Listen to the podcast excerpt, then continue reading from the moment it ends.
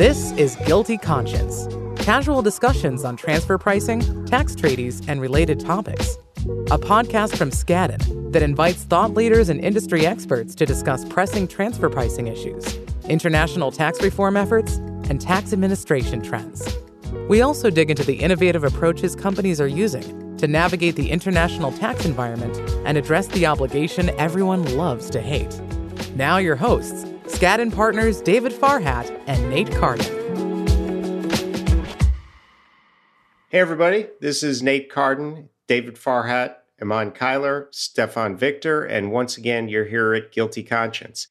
Like an old band, a lot of times we're trying to do new, narrow, avant garde stuff, but sometimes the crowd demands the greatest hits. So today we're going to do the hits and we're going to do legislation, regulation, and the pillars. And we're joined today by a couple of our colleagues, Paul Oosterhuis and Huzefa Mun, both from our DC office let them introduce themselves, and then we'll jump into uh, everyone's favorite topic new regulation. Paul? Thanks, Nate. I thought you were referring to old hits because I'm an old man, but that's okay. I, Paul Oosterhuis, I'm of counsel at Skadden. I've been with Skadden since 1989 and have done a lot of international tax over the years. These days, I do a lot of tax policy.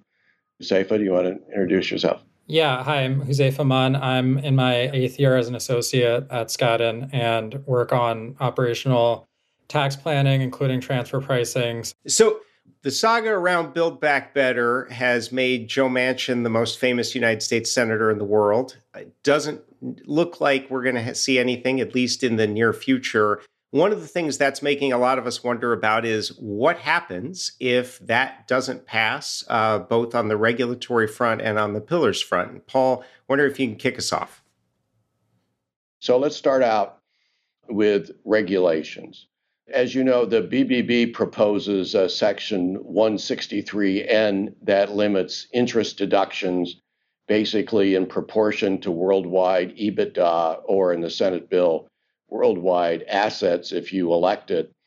But if BBB is not enacted, there's a fair amount that we suspect this Treasury Department will want to consider with respect to the treatment of interest expense, particularly for U.S. multinationals.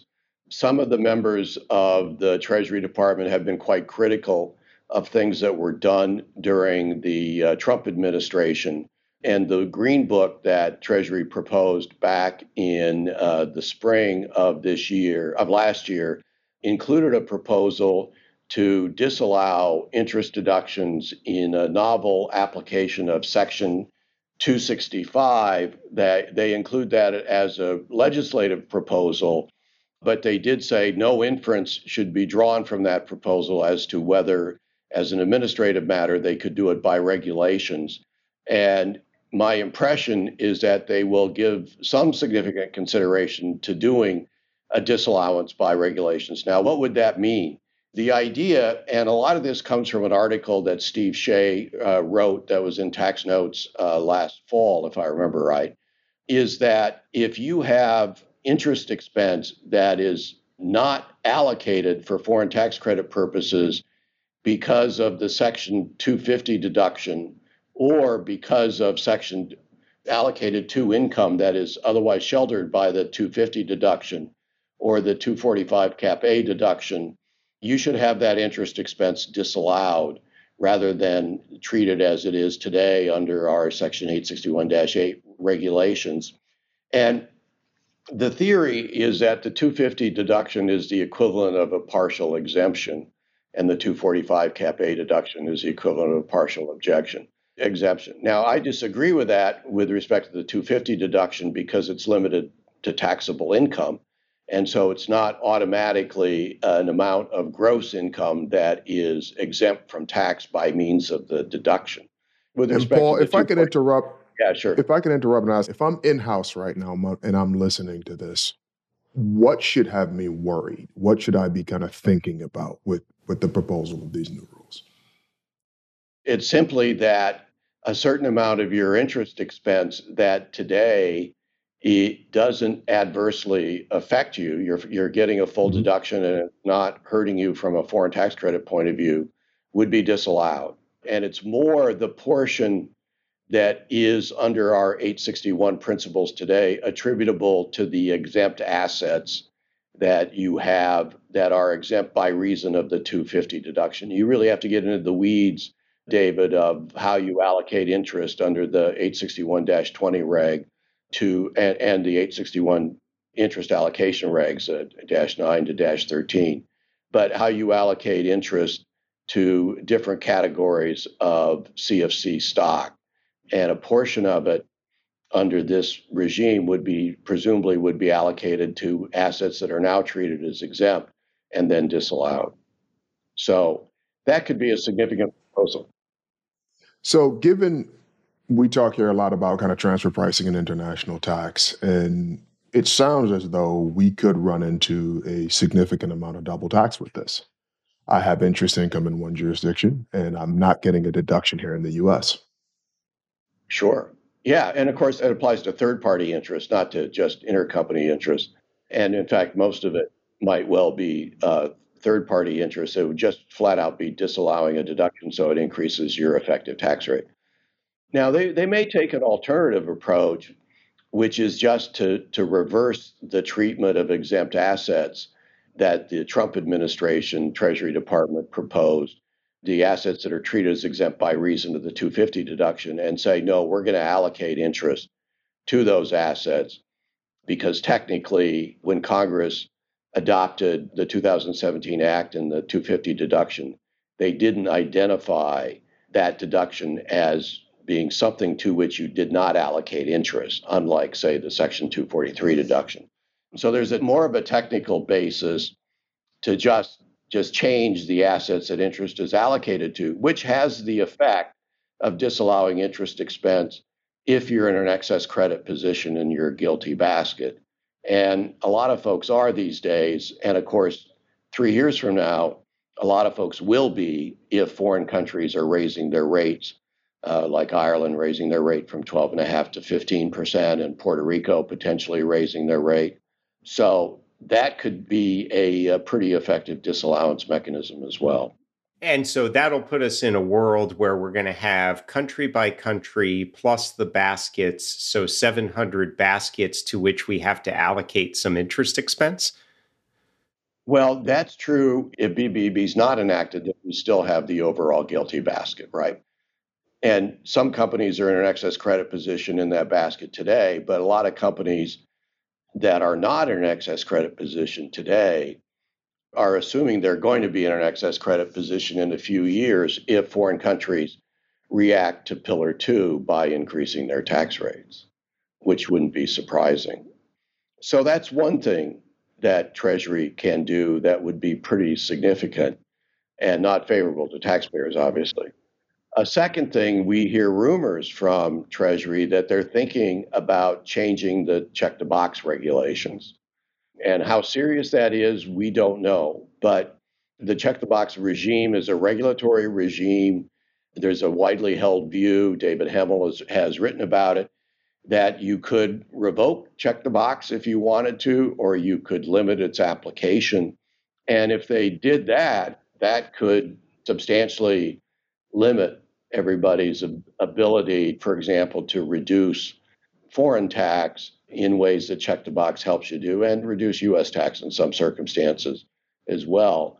So we could worry about that coming down the pike if uh, BBB is enacted. I'm trying to, I guess, understand what would motivate that, right? Because if I also then look mm-hmm. at the BBB proposals and Subpart F, the Subpart F reform proposals, right? The, the direction of travel in the Subpart F reform proposals is, broadly speaking, to say foreign to foreign, we don't care. We're not going to worry about it for Subpart F sales. We're not going to worry about it about for Subpart F services. Certainly, the direction of travel in the foreign tax credit regulations is we don't want to give you credits. So, given that, as you say, check the box is principally, I think, a non US tax issue for a lot of US multinationals, not exclusively, but often, what's motivating Treasury to think about getting into the Wayback Machine and taking us back 25 years? I can't tell you because I haven't talked to them about it. I'm getting this information indirectly. But my guess given the criticisms that that some of the academics have had about check the box. First of all, that will give you low tax income that can then keep you from getting too far into an excess credit position under GILTI. So it in effect operates through cross crediting, right, to allow you and and that in turn if you can reduce your foreign tax without increasing your US tax because you're otherwise in an excess credit position with cross crediting, that in turn gives you an incentive to move income at least and maybe economic activity outside the United States because on the margin you're not paying any tax beyond the local tax rate. Let's face it, check the box was something that if a whole range of tax policy people were today thinking fresh about would not end up being what it is because it's very much a taxpayer planning tool to reduce not just foreign tax, but in the end to reduce U.S. tax through Subpart F and, and that would otherwise be imposed under Subpart F or, and or GILTI. And so it's not surprising to me that there's some interest in this Treasury Department if they have the time and the resources to reconsider it. Do you have any view from a policy standpoint whether these rules should actually be limited or completely revoked? Do you have a view either way? Well, depends on whether I'm representing clients or or or, or teaching my class. When I teach my class, which we actually talked about this yesterday in my class, I talk about how we wouldn't enact check the box as it is today if we were doing this fresh.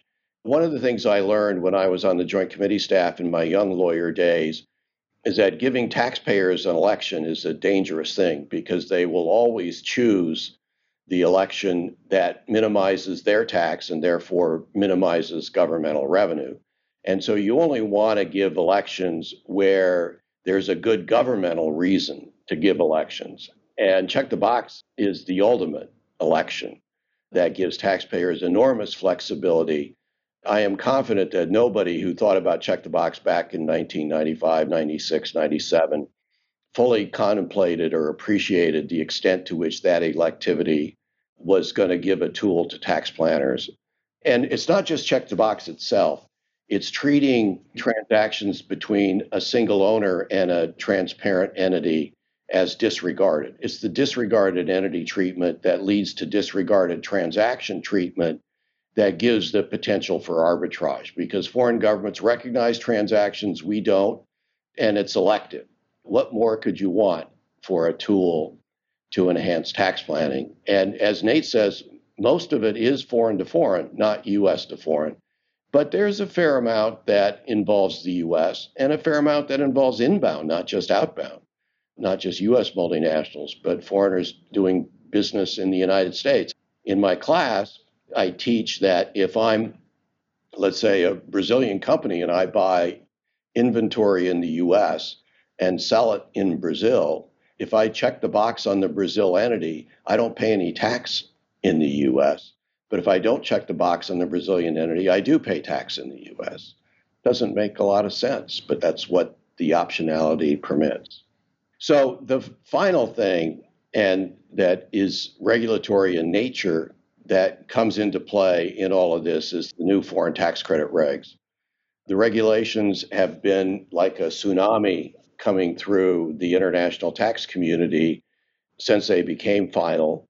They substantially limit the foreign tax credit, as I think most listeners on the podcast appreciate, and would have a real impact not just on existing taxes in countries that don't necessarily follow our rules as precisely as the regulations would seek them to, but would also apply to many of the things that could go on in OECD Pillar 1 and Pillar 2 that we will be talking about as we go through this podcast. Treasury is probably going to reconsider some of these rules, at least as they apply to specific taxes, and they may have uh, one or more notices or other revenue rulings or something that clarifies the treatment of taxes in different jurisdictions. But there's clearly a uh, mismatch between these regulations and what's happening elsewhere in the world. That's going to be a continuing problem. And we'll see whether Treasury in effect, wants to try to use these regulations as leverage to get Congress to change some of our rules and conform more to some of the international rules, or whether they back down on some of the provisions in the existing regs. I'm not confident they'll do the latter. If Build Back Better doesn't happen, is there, I guess, a political will or like some sort of incent like what is the likelihood of these regulations like coming into play given the politics of now and whether there's going to be a push like is there some sort of motivation to enact some or all these sorts of regulations I think it's a fair assumption that if legislation is not enacted this year, it's probably not going to be enacted in 23 and 24 because we may well have a divided Congress. And as we saw in the Obama administration and the last two years of the Trump administration, enacting major tax legislation with a divided Congress is a very difficult thing and unlikely to happen, other than extender type uh, type bills, right?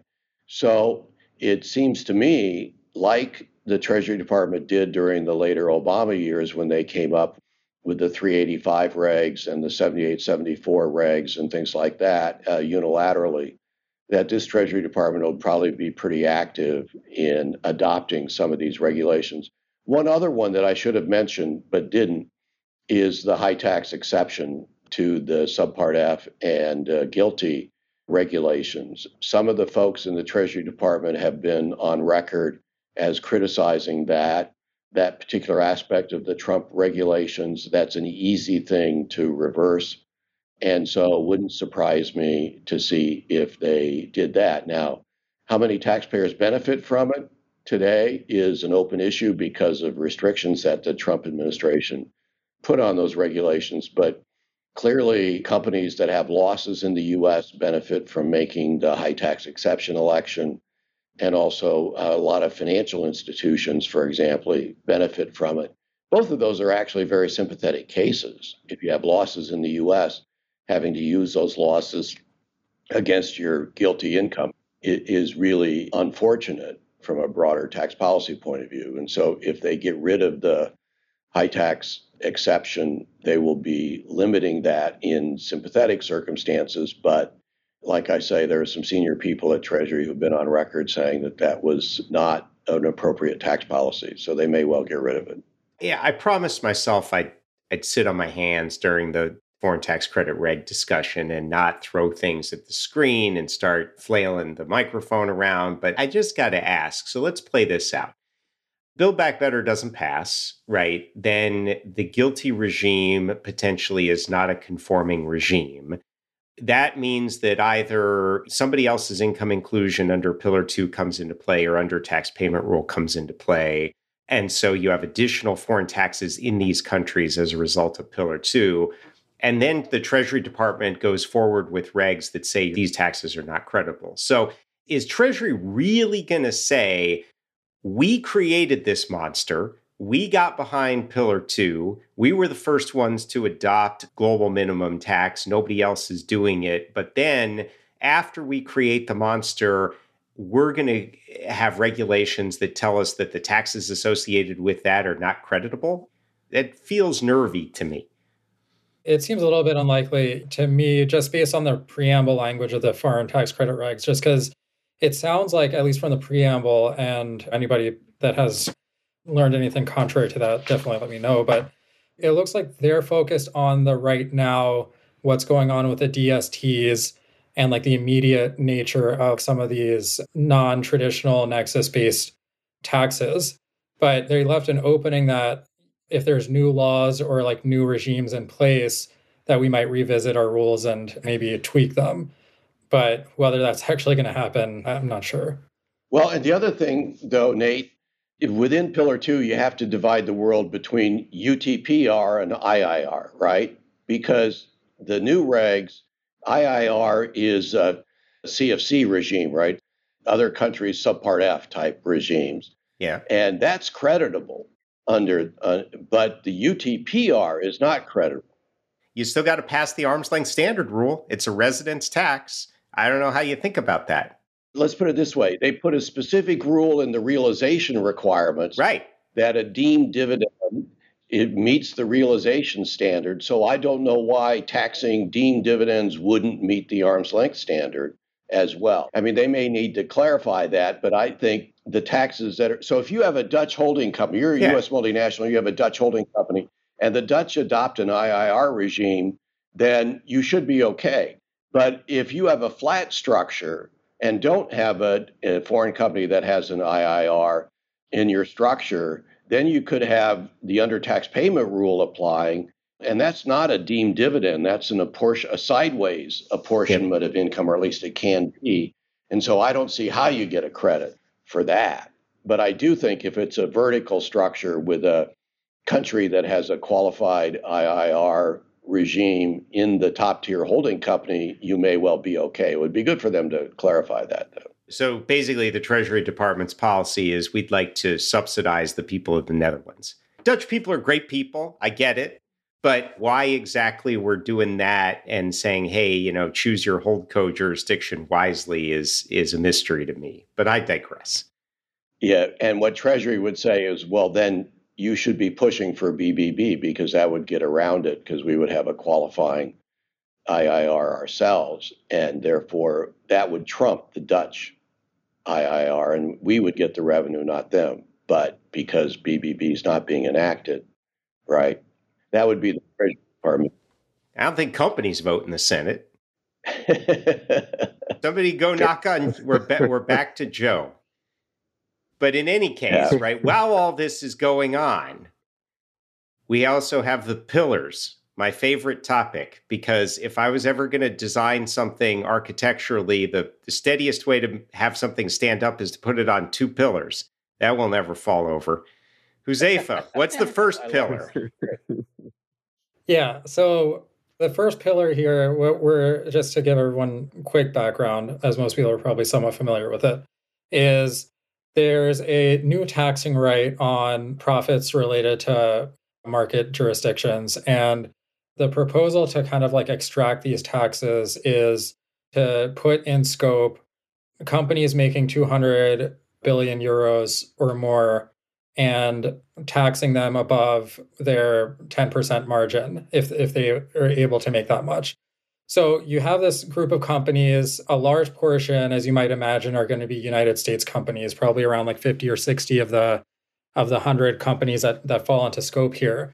So we can imagine a scenario where Pillar One is enacted. You have an allocation to market jurisdictions, kind of like on a destination based regime, and no corresponding United States law or no buy in by the United States, either through the current administration or maybe like a future administration, depending on how long Pillar One takes to actually be enacted, that you have a mismatch where you have the rest of the world signed up onto Pillar One and then the United States kind of just doing its own thing.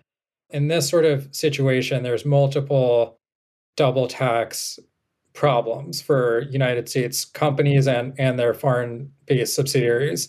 So if we're looking at transactions with United States residents and between them and either third parties abroad or, or related parties abroad, in the first instance, treaty networked jurisdictions, you're going to have a conflict there because under Pillar One, Pillar One is not an arm's length based, you know, uh, the amount A that they talk about, which is the market jurisdiction allocation that's not an arm's length amount. That's you know something mm-hmm. else right outside of the arm's length standard. And united states treaties have a particular provision in them where the related parties between each other have to be operating in the same sense as independent enterprises would.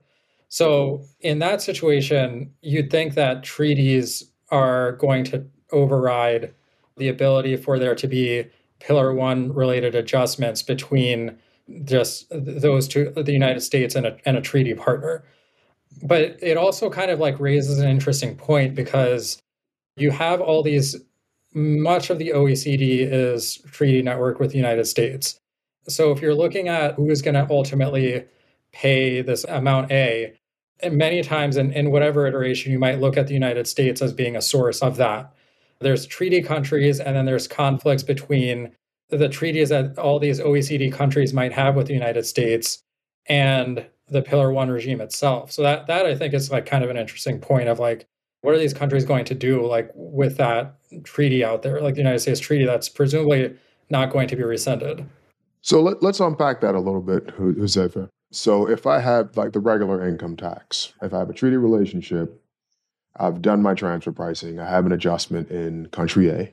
If I have a treaty with the US, I can go to MAP to figure out exactly, okay, can I get this a correlative adjustment in the US or have the competent authorities work it out and pull that amount back. What happens here with this amount A? You mentioned there could be um, double tax. So if I have amount A, looking at the rules, they're very convoluted. So country A, B, and C could kind of take a whack at the same dollar.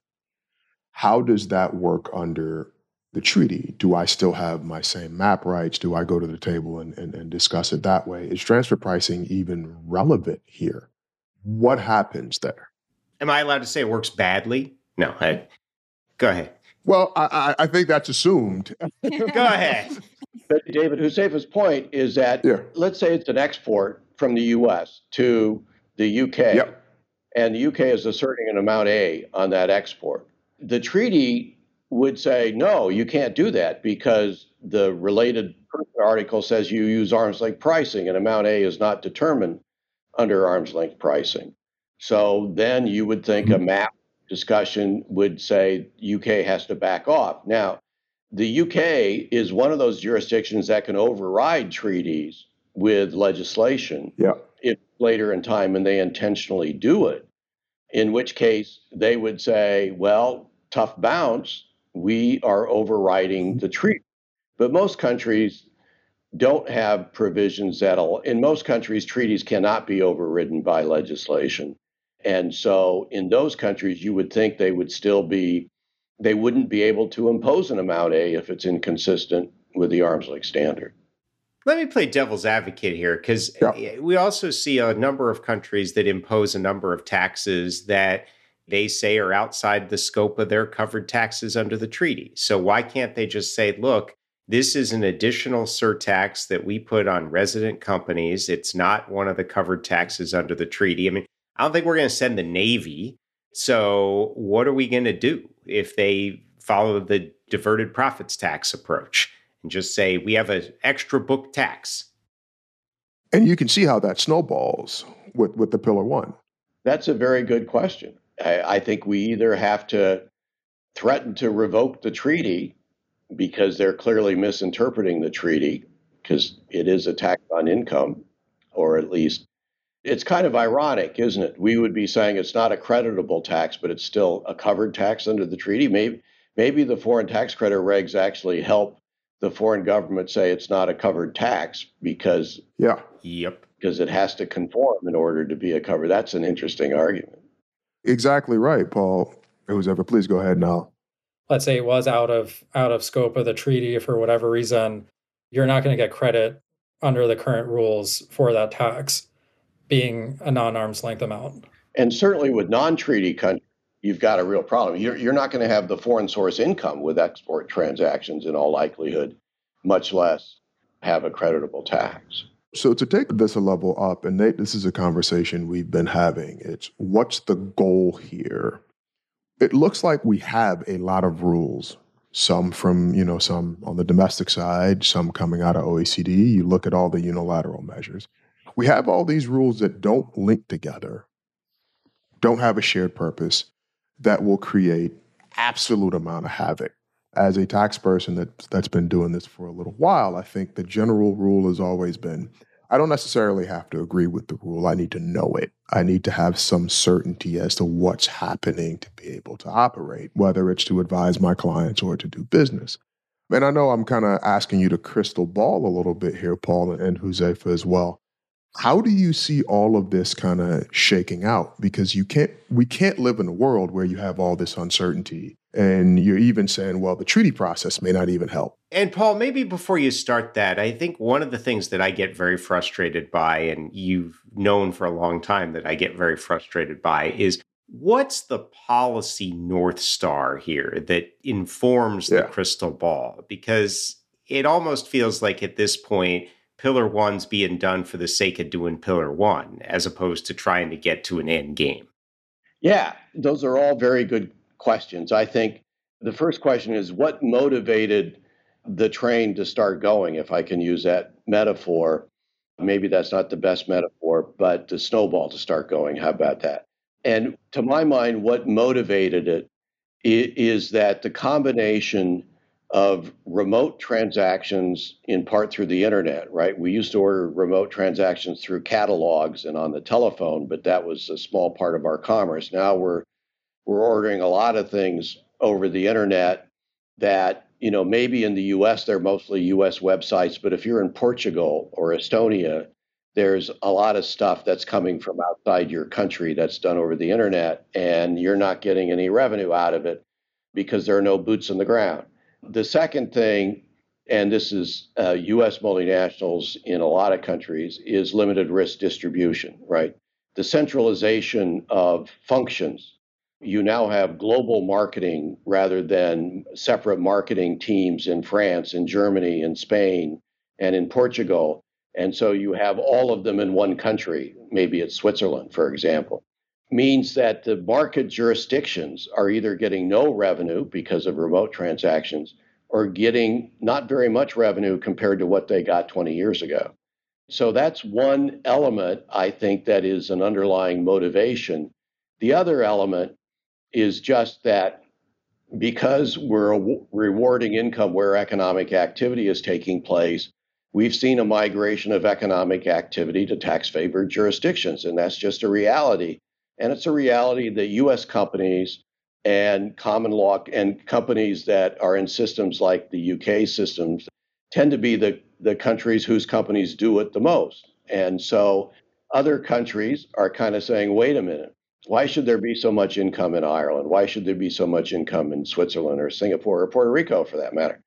And when you shouldn't it be in some place that's less movable, and that is the market.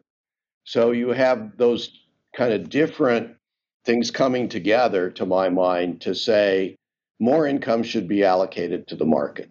And that's what Pillar One is all about with its Amount A. Now, once they got into it, particularly because it's not 10 people sitting in the room, it's 120 plus countries doing a Zoom call, you end up with both the business community and the government saying, well, if we do that through arm's length pricing mechanisms, but changing the ground rules for arm's length pricing and changing the ground rules for permanent establishment, we've got a facts and circumstances test in every case, and that's too hard. We can't do that. So we need mechanical rules that don't necessarily come up with the right answer, but if everybody agrees to it, at least the income isn't being double taxed.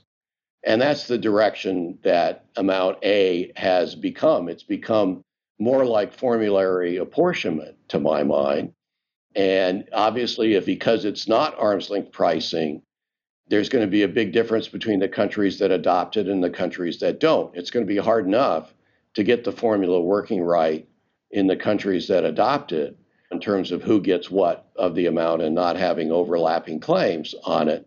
But if you have some countries adopting it and some countries don't, you have a mess.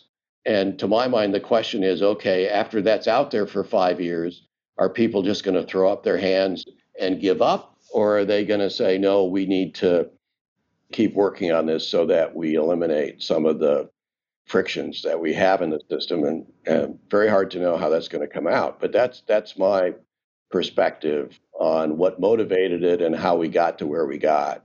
I have a question. Might businesses affected by Pillar One be incentivized to potentially restructure?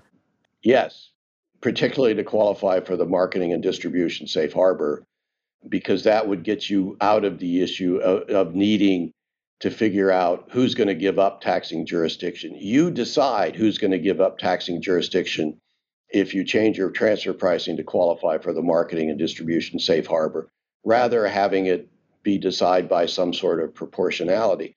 And actually, it's interesting. This goes back to the uh, electivity point. Because that safe harbor is elective, you can choose whether to let the amount A happen or to qualify for the safe harbor. And let's face it, if the amount A has to be surrendered in part from high tax jurisdictions, and if you qualify for the marketing and distribution safe harbor, it the surrender is effectively from low tax distributions. You might prefer the amount A, even though there's some double tax, because you're getting a surrender in high tax jurisdictions. So there will be quite a bit of planning around around all of that, I would assume. And David, that would be in your sweet spot. Yeah, and, and I think also as part of that, or just to flesh that out a little bit more, is like you would have more companies looking into actually establishing presences in local countries and then getting their transfer pricing run through those entities. Right. Yeah, that was a question I wanted to ask a little bit. And I know as a transfer pricing guy, sounding like you're coming out in favor of formulary apportionment is a uh, is a crime punishable by very very harsh things. But wouldn't some sort of formula kind of help here to kind of Huzefa's point if it's aligned with your transfer pricing? So if you're doing like a profit split or something along those lines, and you have that kind of marketing intangible that you allocate to those market jurisdictions and you Right. split it that way, doesn't that help with the double tax problem and kind of deal with the amount A issue as opposed to coming Yeah. up with this side regime that seems ridiculously complex? Well, you're preaching the choir on that, David, because I, I advocated in the early stages of this process that they just revise transfer pricing rather than come up with a formula. But I was hooted out of the hall by both the business community and the tax, the governmental representatives, because they said, no, that's going to be too complicated. You can't have, back in the days when they were going to apply this to uh, consumer facing, they said you can't have profit split be applied in every circumstance because that's impossible. And there, it's a good point. It's a good point. I mean, you know how difficult profit splits can be. And so they said, we need to simplify it by having it be a formula. Now they've got a formula that, because it's simple and is one size fits all, doesn't fit with transfer pricing, because by definition, you can't have a formula fit with transfer pricing. And to my mind, there's a real battle in whether they keep the marketing and distribution safe harbor because that is the mm-hmm. last vestige in this area of transfer pricing. If they give that up, for example, then it seems to me we're on a path to do a lot more formulary apportionment down the road to try to make this whole system work. And, and we're, we're really at a crossroads here between transfer pricing and formulary apportionment. Well, I think you should go back and talk to those folks again because there's an old saying that uh, a dying man will pray for high fever. I think in that situation, given what we've seen recently, you might be the high fever that they're more than willing to accept now. And you already brought governments and the business community together, which nobody else has been able to do. So good work. That's right. That's right. I have a question that folks I think are going to be very interested in as this thing moves forward, if it moves forward. So if you look at the most recent consultation doc, right, there's a a reference to, and this is a defined capitalized term, the tax certainty panel. Who are these people and what are they going to do? I have no idea, but I'd like to be on it. I could retire. Take be us with you, Paul. Take us with you. They better be nicer to the governments and the business community then. right. Yeah, we we long thought that for us lawyers who were getting close to retirement, that being arbitrators and transfer pricing arbitrations was going to be a booming business. That hasn't happened, but maybe maybe this will be an alternative for us. And and also we we didn't get into the time scale of this, but pillar one, the amount A portion that we've been talking about, the plan is for that to be in somewhat final form by next year. It is a distinct possibility that we do have this gap between US acceptance and the rest of the world going along with this. But I mean, i- is it a distinct possibility of it actually completing by next year? That's that's actually the more important question. What do you think will be the impact if Pillar One and Pillar Two are um, enacted by other countries and we are not aligned? The U.S. doesn't move forward and enacts those rules. We'll be working a lot longer hours. Yeah, yeah, and you're going to be praying that, that they adopt the marketing and distribution safe harbor, and you can hire hire David and Nate to restructure your transfer pricing to avoid what otherwise would be a attack. That's really what the situation is going to be. Now, should we move to pillar two? Yes, please. Pillar two is everybody adopting what they call an IIR uh, regime that is based on financial statements, but a, min- a country by country minimum tax at a 15% rate. And one of the things that's going to be very interesting if we don't do it and other countries do, will that lead some lower tax countries, including Ireland, to raise their rate? Now, Ireland's probably going to have to anyway because they're part of the EU and the EU is going to adopt Pillar 2. So they probably will have to. But the first order effect, to my mind, with, with respect to US multinationals, is that foreign countries that have low rates today will be raising those rates. Maybe the Hungarian rate will go up to 15%, uh, the Irish rate will go up to 15%. There's certainly a lot of talk about Puerto Rico restructuring their grants to have a rate of 15% down there. And so that will have an impact on the planning of U.S. companies, even if we don't adopt our own version of Pillar 2 that adopts a per country foreign tax credit limitation. So I would say that's the first order effect. The second order effect is what we were talking about earlier with, with Nate, which is do you get a credit for some of these taxes in the various foreign countries that are imposed under their IIR or under their under tax payment rule if you have CFCs that are still paying a low rate of tax. Let's say Singapore doesn't raise its rates or Hong Kong doesn't raise its rates and you have some income there. Won't other countries be trying to grab it? But the biggest one is the fact that there are a lot of companies that on their US income pay less than 15%. And there was a letter that just went in from the Senate Finance Republicans to the Treasury asking the Secretary to explain how we are getting ourselves into this conundrum that there are credits and, and a favorable rate for FDII, you know, all the credits, the research credit, the low income housing credit, the alternative energy credits that the Biden administration likes.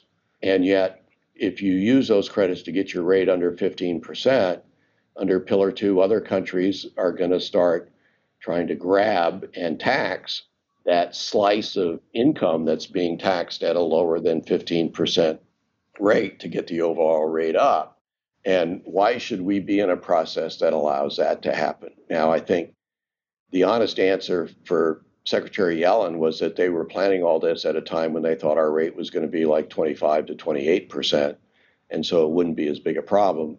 But you know, without BBB, and maybe even with BBB, we're, we're going to have a 21% rate. So the spread between 15 and 21 is just not that large when you're talking about all these credits. It's a real difficult position. It's going to be interesting to see what the secretary says in response to all of this.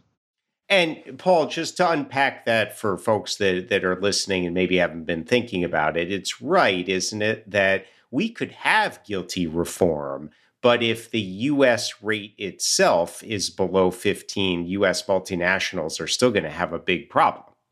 Well, and you don't even have to be a multinational. You just right. have to have international yeah. dealing. Just have international yeah, deal. Yeah, yeah, fair enough. Yeah, no, that's absolutely right. It, it's a separate problem. What would need to happen is the minimum tax, the global minimum tax that's in the BBB, would have to not allow all the that's a 15% minimum tax would have to not allow all the credits that it allows against it and that would substantially undercut some of the incentives in BBB ironically because you would be judging your tax after the credit rather than your tax before the credit for purposes of that minimum tax. Paul, to ask a question we've been asking about a lot of the rest of these topics, how does the treaty come to play here? Is it completely irrelevant? Is that another thing that just becomes problematic if you have a situation where US tax rate goes below 15% and country A, who's a treaty partner, tries to get that bit of income? You know, I haven't really thought much about that. I suspect there's an argument that the foreign country doesn't have the right to tax that income under the treaty, but it applies in such an arbitrary way that there may not be a transaction that would be relevant with that country to actually have the treaty come into play. So I, I, don't know, Nate, whether you've thought about that, but I haven't really. I, I think the great irony is that the much loved in the United States savings clause that reserves to countries the right to tax their residents as they want to helps a foreign country a lot here because they just say, look, we're just denying deductions here locally. This doesn't have anything to do with you. There's no transaction. And by the way, US, this is the rule you wanted. So good luck. Right. so as we come close to uh, to time, any kind of final comments, uh, Huzefa Paul? I'll volunteer. I've been thinking about this a lot lately. I mean, I think Pillar Two is not going to be that hard to get um, established in the EU. You know, in the UK, probably in Japan, Australia, many of the major countries with multinationals we won't have it, and that's going to cause us some problems. Maybe until 2025, when we have to have major reform because all kinds of things are going to come close to expiring in the next administration. And so we'll have a period of chaos that we just have to deal with, but perhaps manageable chaos, except for the US credit issue and getting below a 15% rate that we've talked about on pillar one, it's definitely going to be chaos for a while. And I think it's going to be a work in process. We're going to have a beta test, basically, at best, of, of pillar one over the next few years with a limited number of companies and a limited number of jurisdictions adopting it. And we'll just have to see whether it ends up appealing enough to a broad enough group to be adopted in a more widespread manner, or whether it ends up being a beta test that never never goes beyond that. Yeah, I would add that it's a really interesting time now because you're we're following up with tax law in the same way that we're following up with like the 24-hour news cycle because everything is changing so rapidly. And so it's a very interesting time that there's so many different moving parts and there's so many so much complication going on. Trying to make sense of it is going to be, I think, the task for for a lot of tax practitioners going forward. Well, as regular listeners know, I can't take this anymore. I'm just going to go sit in the corner. David's going to grieve the demise of the arm's length standard, but want to thank both you guys for coming on. Really appreciate uh, the insight, the perspective, and thought it was a great conversation. Indeed. Thank you guys so much. Hopefully, you'll be back with us. Thank you for joining us for today's episode of GILTI Conscience. If you like what you're hearing, be sure to subscribe in your favorite podcast app so you don't miss any future conversations. Skadden's tax team is recognized globally for providing clients with creative and innovative solutions to their most pressing transactional, planning, and controversy challenges. Additional information about Skadden can be found at skadden.com.